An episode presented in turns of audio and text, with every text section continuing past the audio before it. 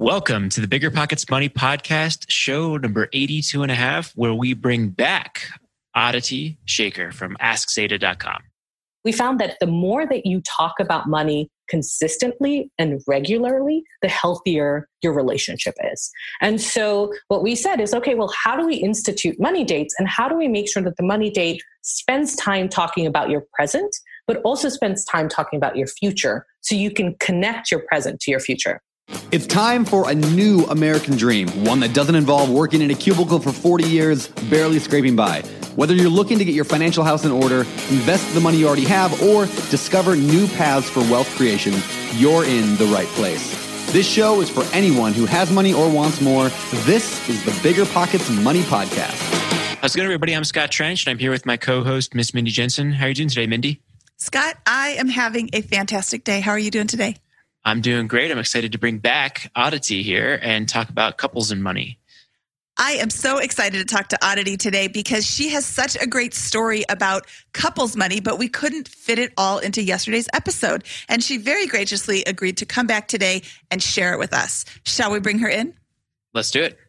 Remember when you had to pay to get a lead's phone number? It was like the dark ages until Deal Machine made skip tracing a thing of the past. Now, with your Deal Machine plan, you'll get unlimited access to phone numbers and contact information for no extra cost. That's right, get high quality, reliable information trusted by leading financial institutions, all fully compliant with the federal Do Not Call list. Explore over 150 data points, including age, gender, marital status, occupation, and a ton more. Trust me, this is the data you need for off market deals. With new filters, people flags, and color coded phone numbers, lead management just got a ton easier. Ready to step up your investing game? Sign up for a Deal Machine plan today and gain immediate access to this unlimited treasure trove of contact information and phone numbers. Just head to dealmachine.com slash BP. Transform your lead generation and deal making strategies with Deal Machine. Sign up today and start exploring the unlimited possibilities at dealmachine.com/bp. The dream of owning a vacation home can be daunting. From finding the best guests to the maintenance to organizing the cleaners after every guest day, with Vacasa, they make that dream into a reality. As a full service vacation home management company with vacation homes in key destinations across the US, they know a thing about how to make owning a vacation home easy and profitable. On top of proactive property maintenance visits by professional local teams, a hospitality driven booking platform, and around the clock support, Vacasa earns homeowners an average of 20% more revenue from their vacation homes. Vacasa is always thinking of ways to simplify the vacation home owning experience by putting your home to work for you. If you're looking to make more from your vacation home, work with the reliable property manager, and finally have peace of mind, partner with Vacasa at vacasa.com slash biggerpockets. That's vacasa.com slash biggerpockets.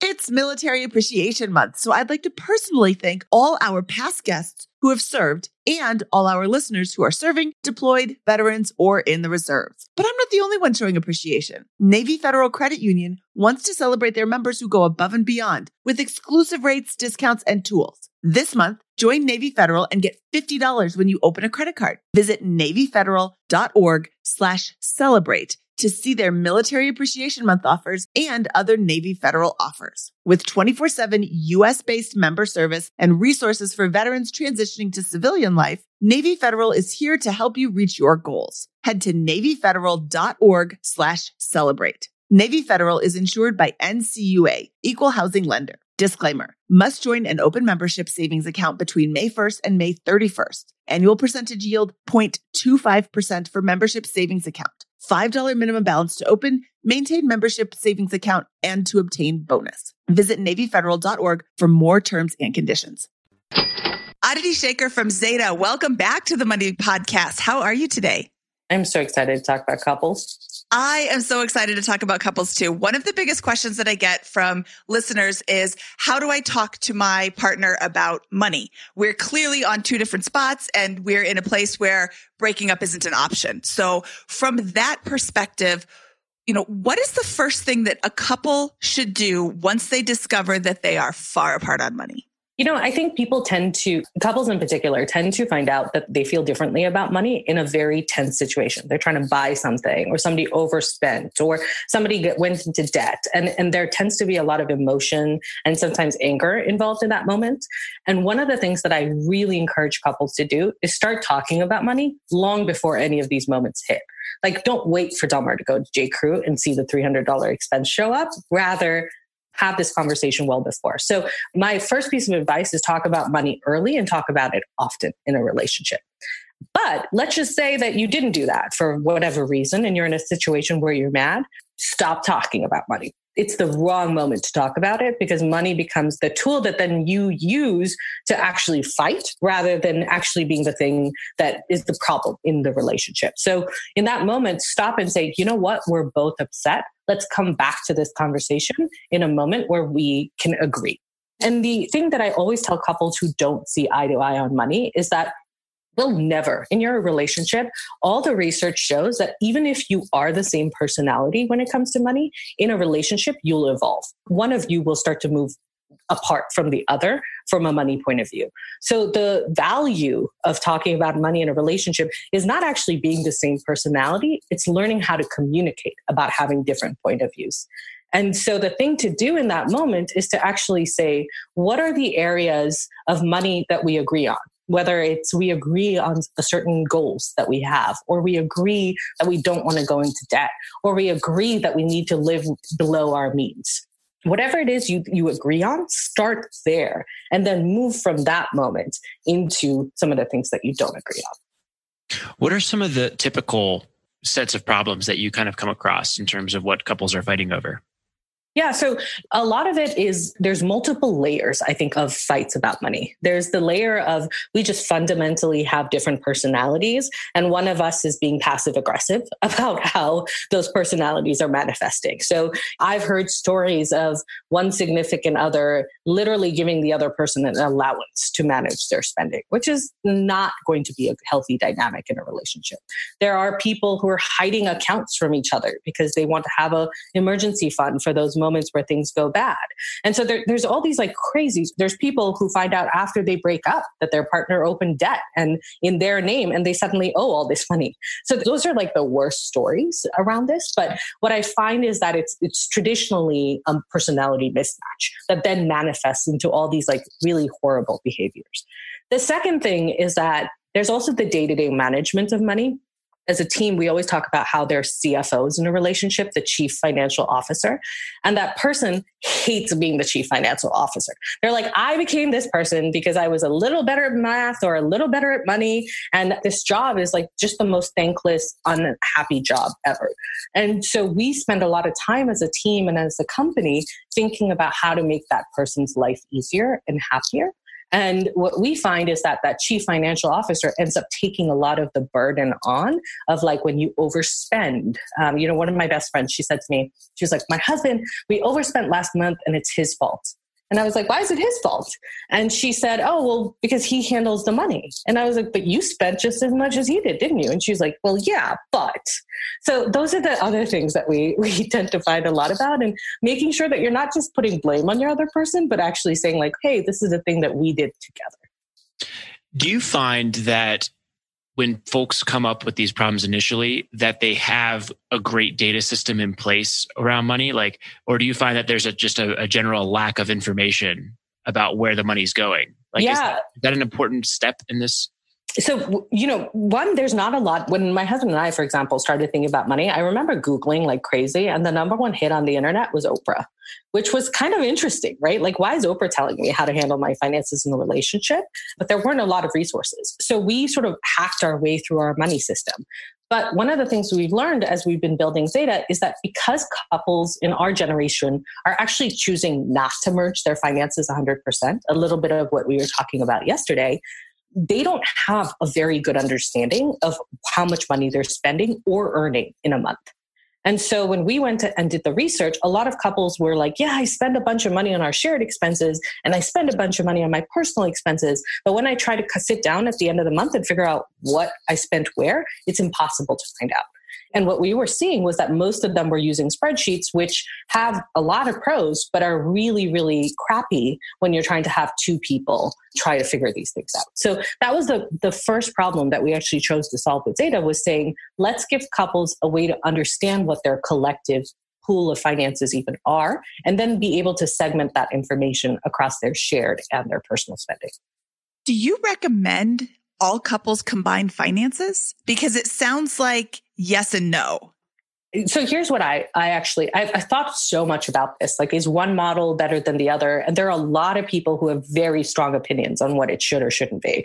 And what I've learned is it's actually highly dependent on who you are.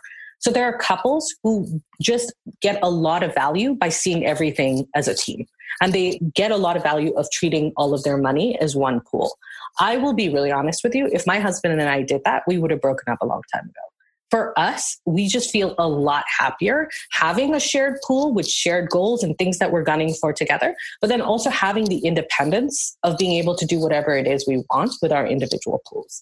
And the reason that that works in our case is, you know, our generation is typically now earning incomes twice like both people are earning incomes whereas our parents generation most people were just earning a single income in the household. So it made sense to combine everything. Whereas now we're earning dual incomes we're getting married later we're living together long before we got married so the dynamics around money have just fundamentally changed.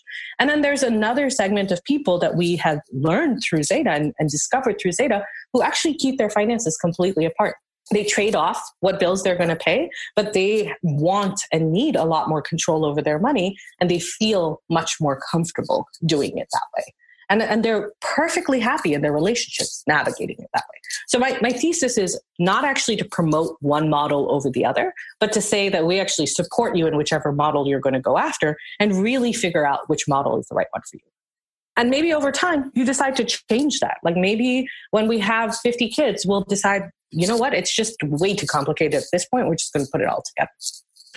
What about with when it comes to these these arguments? Do you find that they're typically around the spending side of things, or is it around the management of like investments or income, or like whether one couple, one person needs to go back and get a better job, or what, what is the the root cause of most of this? Yeah, the most I would say the majority of the conflict is around spending and around debt debt is a very complicated thing, especially when you're looking at something like student loan debt that could actually create value for you over time if you get a degree that helps you get a better job.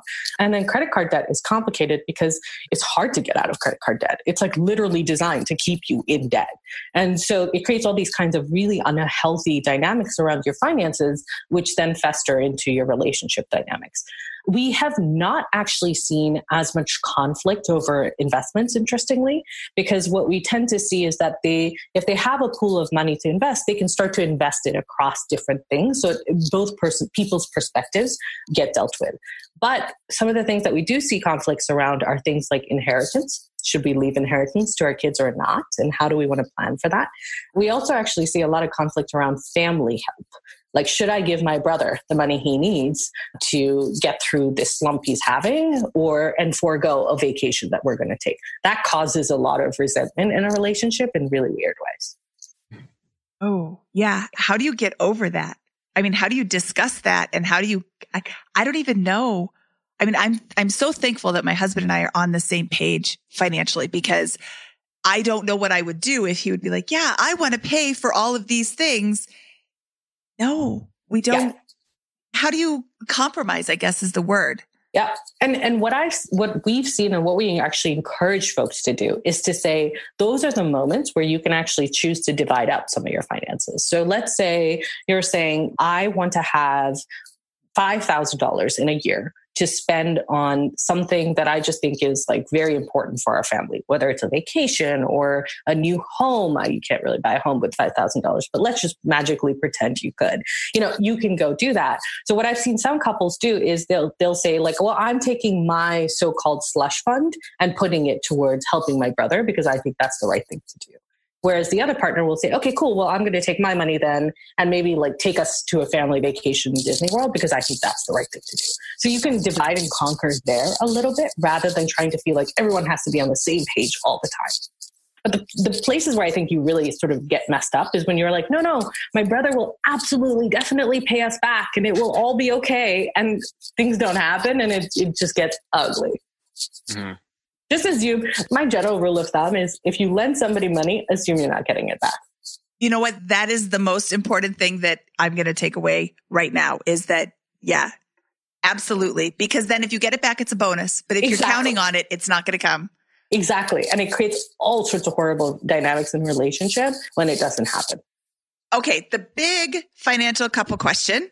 Do you have a prenup? Do you recommend them? And how do you approach the subject with your significant other in a way that isn't offensive? Because my husband suggested we get a prenup before we got married and we had no assets and no, like no huge debt. We kind of started at sort of zero. Yep. And I was like, how dare you ask me for a prenup? You are assuming we're going to get a divorce. We're yep. not, you're not allowed to divorce me and I don't want to divorce you. So this is a stupid thing to have.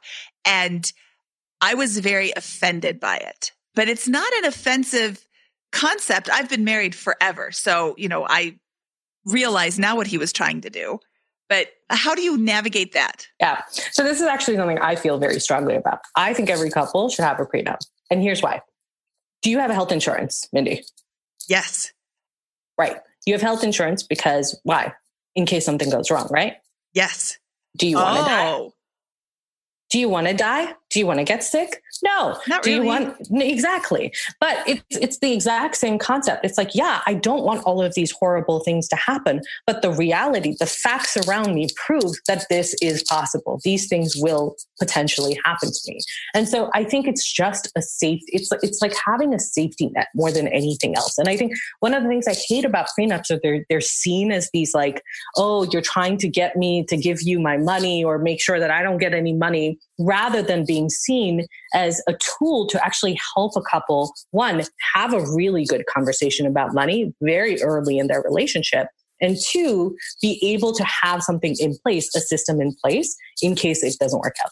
So, very personal story. My parents got divorced and when my parents were getting divorced, they had all these assets that they'd accrued in their time together, right? They bought a house, they had cars, they had all these, and they had kids. And they hadn't really thought through how they were going to divide those assets. And it wasn't fun for them or for us to watch them go through that process. And there was a lot of, you know, my, my mom was in a situation where she was moving across the world to a different country. And so there were all these dynamics that played in there. Whereas if there had just been clarity on how all those things would have been sorted out, rather than in a moment of such emotionalness and sadness and tragicness, trying to figure this stuff out and create that pressure, they could have had all of that sorted out. The other thing I will say, my husband and I actually got a $20 prenup. And I, I, wrote an article about this because it was something where I was trying to explain like, when you talk about a prenup, it sounds very formal. Like you're going to get a lawyer and we're going to sit down and it's going to be really weird and tense. That's actually not what we did. We downloaded a prenup template from the internet. Definitely the right thing to do, by the way. and we just used it as a way to start talking about what we were going to do in all of our worst case scenarios. What would happen if one of us died? What would happen if we broke up? What would happen if one of us actually had went and built a billion dollar business? How would all those things work out? And what would happen to the assets that we were bringing into the relationship? And it was one of the best conversations of money I have had with my husband to date, without a doubt. And it was only because of that tool and it's probably actually not even legal, but it, it allowed us. You know, really. But it, what it what it did for us was less the contract and more the conversation.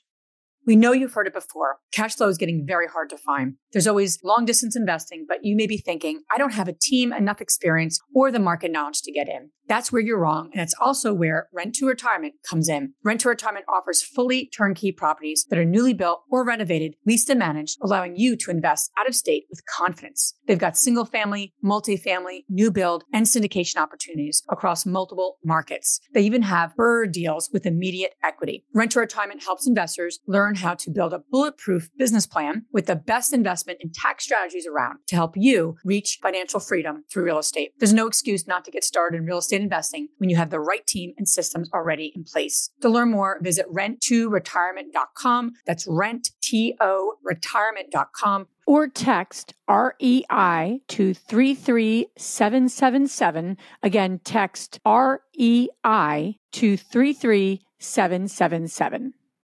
This show is sponsored by Airbnb. Did you know that a long time ago, before I ever started my real estate business, I turned one of my first primary residences into an Airbnb? And that's the extra income that I needed from Airbnb that gave me the confidence to go out and work for myself and eventually quit my nine to five job. And now I have dozens of Airbnbs all over the country. I've even partnered up with the old David Greene on a recent property in Scottsdale to take our portfolio to the next level. And of course, we host it on Airbnb. But you don't need to be a full time real estate investor to start on Airbnb. As a matter of fact, I was self managing 10 properties while working my nine to five job, so I know anybody can do it. Think about it this way you're looking for extra income and going on a vacation. Wouldn't it be great to rent out your space and let your property pay for itself while you're gone? I did this one time. I pitched my wife and my roommate, because we were house hacking, on the idea of renting out our home, and it paid for all of our expenses on a trip to Mexico City. So go and give it a try. It might just change your life, just like it did mine. And I really do mean that. Your home might be worth more than you think. Find out how much at airbnb.com/slash host. It's Military Appreciation Month, so I'd like to personally thank all our past guests who have served and all our listeners who are serving, deployed, veterans, or in the reserves. But I'm not the only one showing appreciation. Navy Federal Credit Union wants to celebrate their members who go above and beyond with exclusive rates, discounts, and tools. This month, join Navy Federal and get $50 when you open a credit card. Visit NavyFederal.org slash celebrate to see their Military Appreciation Month offers and other Navy Federal offers. With 24 7 US based member service and resources for veterans transitioning to civilian life, Navy Federal is here to help you reach your goals. Head to NavyFederal.org slash celebrate. Navy Federal is insured by NCUA, Equal Housing Lender. Disclaimer must join an open membership savings account between May 1st and May 31st. Annual percentage yield 0.25% for membership savings account. $5 minimum balance to open, maintain membership savings account, and to obtain bonus. Visit NavyFederal.org for more terms and conditions. Real estate investing is great, but for some, the tenant phone calls and clogged toilets aren't all that attractive. So, how do you invest in real estate without getting your hands dirty? Invest for truly passive income with Pine Financial Group. Pine's mortgage fund offers an 8% preferred return and an attractive profit split with 70% of profits going to the investors. You'll earn passive income by participating in lending to house flippers. And it's secure because senior lien holders, that's you, get paid first. Their rigorous underwriting process and the backing of the physical asset provide additional security in case of borrower default. Plus, by investing with Pine Financial Group, you contribute to the revitalization of communities by redirecting your funds from Wall Street to Main Street supporting local economies and generating profits simultaneously. This investment is reserved for accredited investors, but if you are not accredited, Pine Financial has options for you too. Don't miss this opportunity to back Main Street over Wall Street and start earning passive real estate income. Learn more about investing with Pine at pinefinancialgroup.com slash BP. That's pinefinancialgroup.com slash BP. So we've had two recent guests, you and you know Erin Lowry from Broke Millennial, who have brought up this concept of definitely prenup, prenup, you know, absolutely for sure. Both of you happen to be women, which you know how does how does how would a you know and so for bringing that up from a woman's perspective might be different, maybe even less intimidating in many ways than bringing it up from a man's perspective. So Yeah, I've I think it's a- question before. But they were both the hired income Earners. earners. Yes, that's that's very true. Absolutely. Yeah, you're absolutely right. Like, there's a couple of dynamics. I mean, men do earn more than women do on average on the dollar, right? Like, those are facts. So, men do tend to be the primary breadwinners. And so they might be the ones bringing up the conversation. And when they do, the other partner is like, wait, what, a se- what are you trying to say? Mm-hmm. So I, that's why I say like this needs to be a conversation that is had with both people. And I would love if more women would bring it up because it actually protects women a lot more often than it protects men. Like, you know, I've heard these stories over and over again of uh, couples who've broken up where the man was the primary breadwinner and then suddenly the wife has nothing left when they break up and suddenly she's living on alimony or child support or whatever it may be and it's not enough to cover her expenses or suddenly her lifestyle has fundamentally changed. So ironically prenups actually protect women in a relationship just as much as they protect men. But because men, I think, tend to think about long term finances more, we've actually seen that in the research. They tend to be focused on that more. They tend to be the folks that bring this up. But why I share this message is what I'm trying to tell other women is don't be afraid of this. Don't see this as him saying to you or her saying to you, like, hey, I want you to control how my money or our money or your money is spread out if we were to ever break up, but rather see this as an opportunity to just worst case scenario plan. And honestly, having that conversation about prenups and having a long term view conversation also encouraged my husband to get way more interested into this. Like he was like, I'm not really, he really doesn't. He's like, mm, whatever, just it'll figure itself out. But being a part of that conversation, like made him realize, like, you're right. We do need to figure out what happens in these scenarios and how each of us deals with it. And we actually got into estate planning recently, which I'm, one day we will talk about that. And it, it suddenly opened his eyes to like, wow, this is exactly like our prenup conversation, but just a very different flavor of it.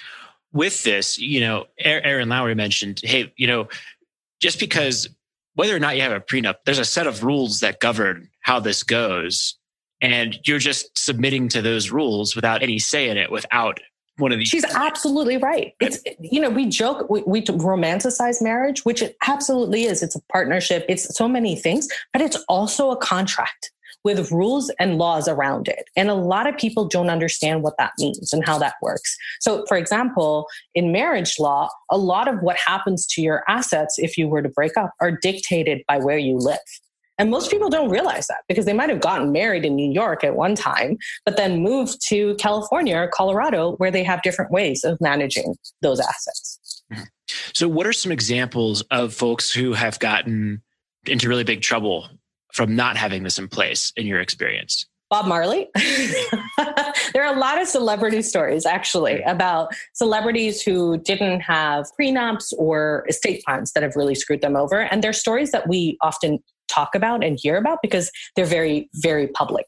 But what I have seen is one, I see sometimes that the parent who ends up having custody of the kids doesn't necessarily have the assets to support actually having to pay for those kids that's a horrible situation so you're saying you're saying that that will be a compromise almost made like one person gets the assets one person gets the kids yeah Devastating.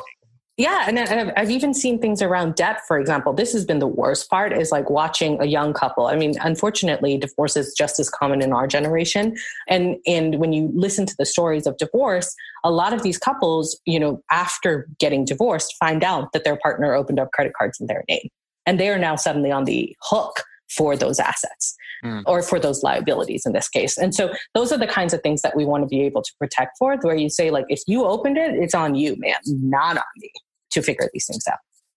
So, what if you're already married and have not talked about this stuff, and now the issue is coming up? You know, maybe we're not at divorce or anything like that, but how do you kind of counsel through that situation? Yeah, that's a great question. There are prenups and there are actually something called postnups. So you can get a so called agreement in place once you're married as well. And there's a lot of ways that you can think about organizing that. There are some couples who say everything that we each earned or didn't earn, spent before we got married is our own chaos to deal with. But everything that we do once we do get married is going to be something that we treat as 50 50. That's actually how my husband and I set up our prenup because we thought that that was very fair and equal. But one of the things that you should think about if you're married is like you can very much have that conversation but just sort of treat it as let's let's figure out what we want to do up until this point and then let's figure out what we want to do this point moving forward and and getting engaged is a really natural moment to have that conversation and set that sort of you know line in the sand but you can absolutely do that once you're married as well I don't hope. I hope my husband is not listening to this and doesn't get any ideas. We're not having a post nup. Uh, but again, it doesn't really change anything. We didn't come into the marriage. And I shouldn't be such a snot about this because I can see that there would be cases that this is very helpful. We didn't come into the marriage in very different spots. We came in pretty even and I was a stay at home mom for 12 years. We're still pretty even. We've always had our money. But Mindy, you're actually a great example. You were a stay at home mom for those 12 years, and you were probably not contributing an income during that time, but you were contributing absolutely to the relationship, right? So yes. you're the perfect example of someone who should get a post nup in that situation and say, like, hey, in that situation where I step back from work, we'll still treat our assets as 50 50. So your husband, in the worst case scenario, couldn't turn around and say, hey, well, I earned all that, in- those assets, so that's actually my money. That oh. would be oh. the oh. worst thing to happen to you. So you're you're the perfect perfect example. That would be a really jerky thing for him to do. And, and I mean, who knows? no, but, but, but, when people are mad at each other, right? Like love, well, and that's is, the thing. Yeah, love is like war when it's angry, is what I say. And so eh, when people are mad at each other, somebody screwed up, did something bad, and one partner wants to get back at the other. Money is a phenomenal way to do that. That is an excellent point because yeah, you're not getting a divorce on happy terms. You're getting a divorce on angry terms and one of you is going to be angry at the other. Most likely some people have amicable divorces, whatever, but when you're talking about this, it is absolutely, I can see wanting to get back at somebody. And that is absolutely the best way to do it. Oh, I'm just going to take all the money. That's very interesting. Yeah. I've seen those situations happen. Okay. So you wrote an article about having money dates. And this concept has come up with multiple guests in the past. Rosemarie Groner on way back on episode four talked about having a money date with her husband. She started it when they were in debt and now they continue, even though they've gotten themselves out of debt, they continue every month to get together and have a money date. Joel Larsgaard from episode, I think 18 talks about monthly meetings with his wife to discuss finances. And they also go away for a weekend every year to discuss their future goals.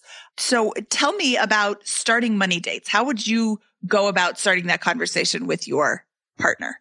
Yeah. So, you know, when I looked back at what my husband and I were doing during date nights, we were like talking about our future together. We were like, oh, what are we going to have kids? What are we going to do about the dogs? What is our dog sanctuary going to look like? And there were all these like fun, really fun conversations, but there were always money components to that discussion where we were like, if we want to go do all these things, how do we actually plan for that today? And so this idea of money dates is just taking date night but putting a money layer to it of saying like we're going to talk about our goals and we're going to talk about how to reach those goals that's the just the basic concept of what a money date does.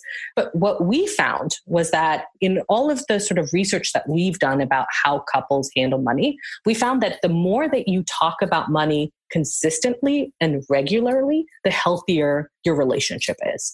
And so what we said is, okay, well, how do we institute money dates and how do we make sure that the money date spends time talking about your present, but also spends time talking about your future so you can connect your present to your future. I remember a few weeks ago, I was talking to a couple and they said to me, Oh, we want to buy a house in San Francisco in five years. I said, Awesome. What are you doing to do that? And they said, Well, every month, each of us puts $50 in a savings account for our down payment. And I just started laughing. And I was like, there's no way in which you're going to be able to buy a house in San Francisco in five years if that's your goal. And when it, when we had that conversation, they were like, "Oh, you're right. I guess we have to move." and that was a really important insight for them. And so couples tend not to do that backwards planning. They don't connect the future with the present. And what the money dates do is create space for you to actually have those long-term conversations.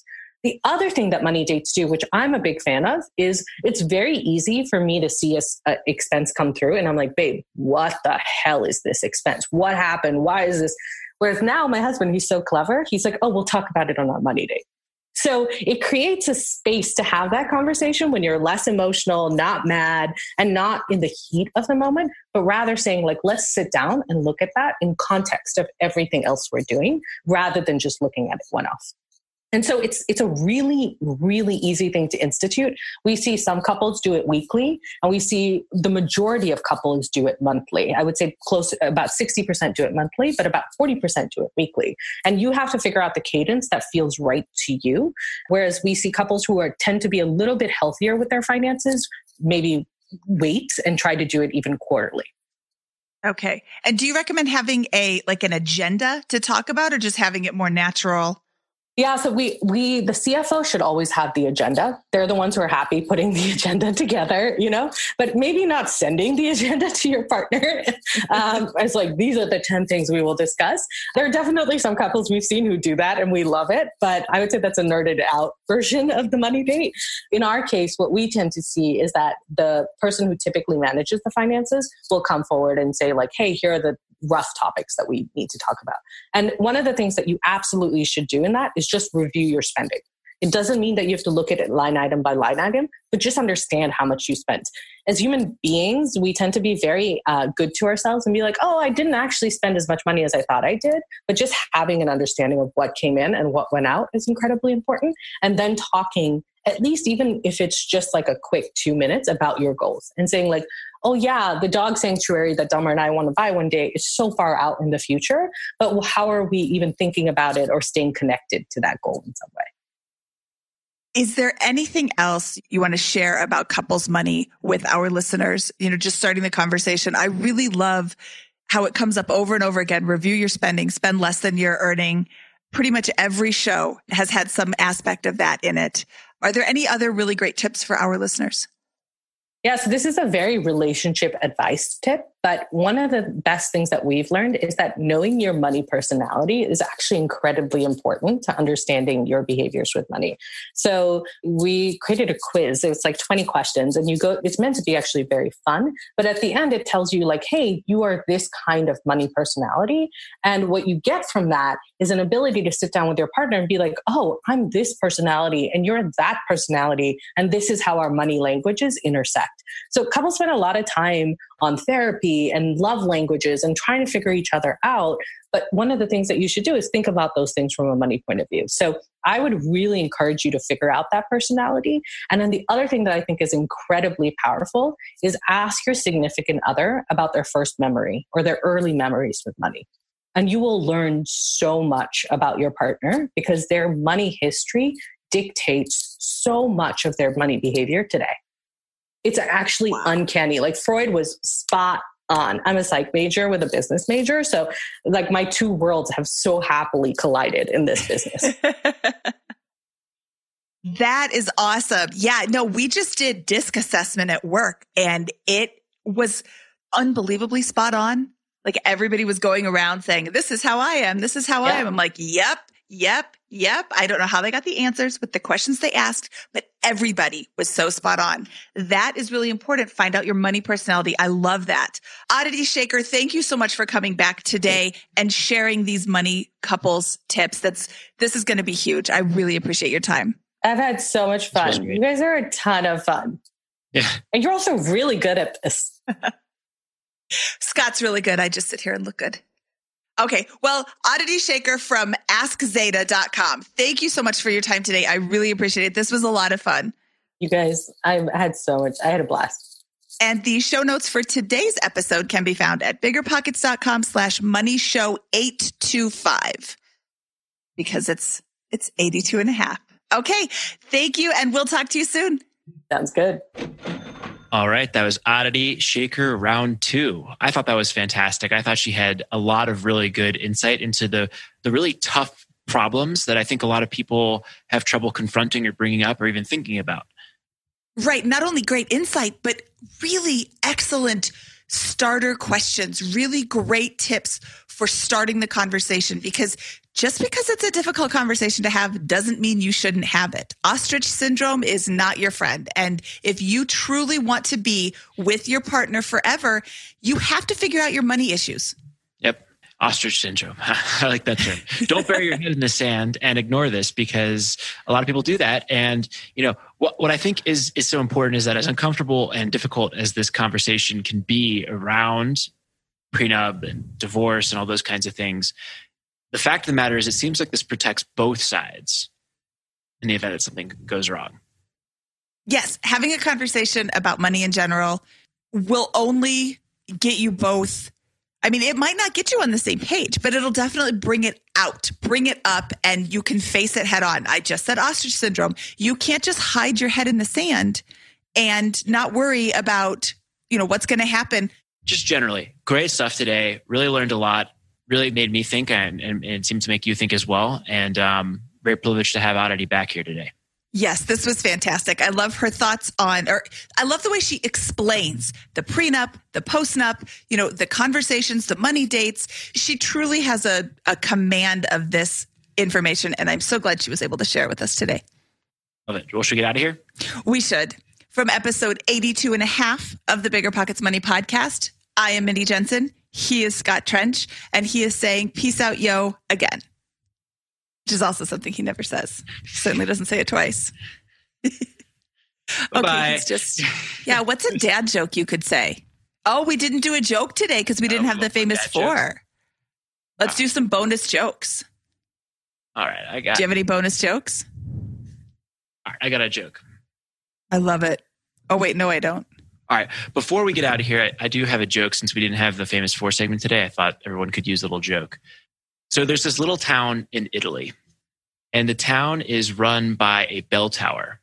When the bell tower rings, they get up in the morning, they go to breakfast, the bell rings again, they go to lunch, bell rings again, they get dinner, and finally it's time to go to bed. And one day the bell ringer passes away.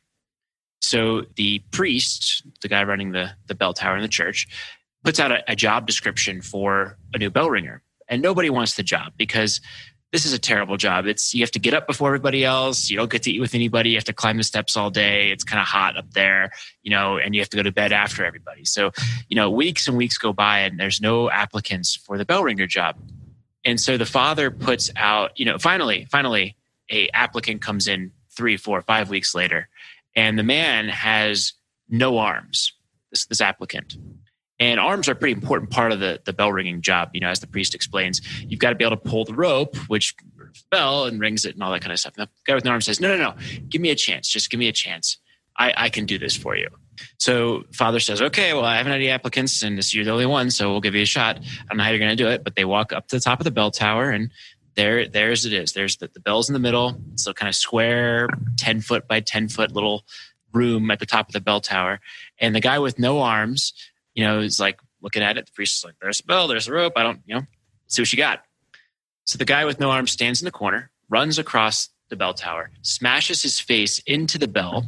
The bell goes up, dong. The priest is like, what's going on here? And the, the bell ringer is also surprised at the fact that he was able to do this. Bell goes up and they both look at it. The bell comes back down, smashes the guy in the face, knocks him out of the bell tower falls 100 feet down to the ground in the middle of town square, dead as a doornail. Priest comes running down. All the townspeople are in a tizzy, wondering what's going on. What you know, they're they're clamoring, and the father comes out a few minutes later after he climbs down the stairs, and they're like, "Father, father, what's going on? Why is the bell ringing? Why is there this man? Who is he? Why is he dead?" And the father just all I can think to say is, "I have no idea who this guy is, but his face sure rings a bell." Oh my goodness, Scott. And All of that, that, for that.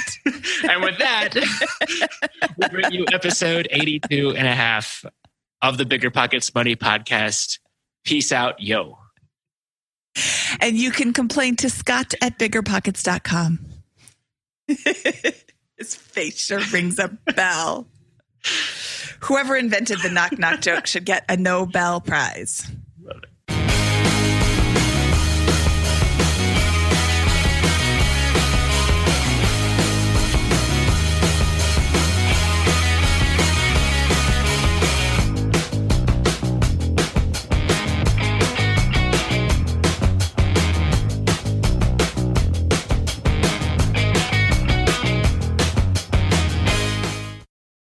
Military Appreciation Month, so I'd like to personally thank all our past guests who have served and all our listeners who are serving, deployed, veterans, or in the reserves. But I'm not the only one showing appreciation. Navy Federal Credit Union wants to celebrate their members who go above and beyond with exclusive rates, discounts, and tools. This month, join Navy Federal and get $50 when you open a credit card. Visit NavyFederal.org slash celebrate to see their Military Appreciation Month offers and other Navy Federal offers. With 24 7 US based member service and resources for veterans transitioning to civilian life, Navy Federal is here to help you reach your goals. Head to NavyFederal.org slash celebrate. Navy Federal is insured by NCUA, Equal Housing Lender. Disclaimer must join an open membership savings account between May 1st and May 31st. Annual percentage yield 0.25% for membership savings account. $5 minimum balance to open, maintain membership savings account, and to obtain bonus. Visit NavyFederal.org for more terms and conditions.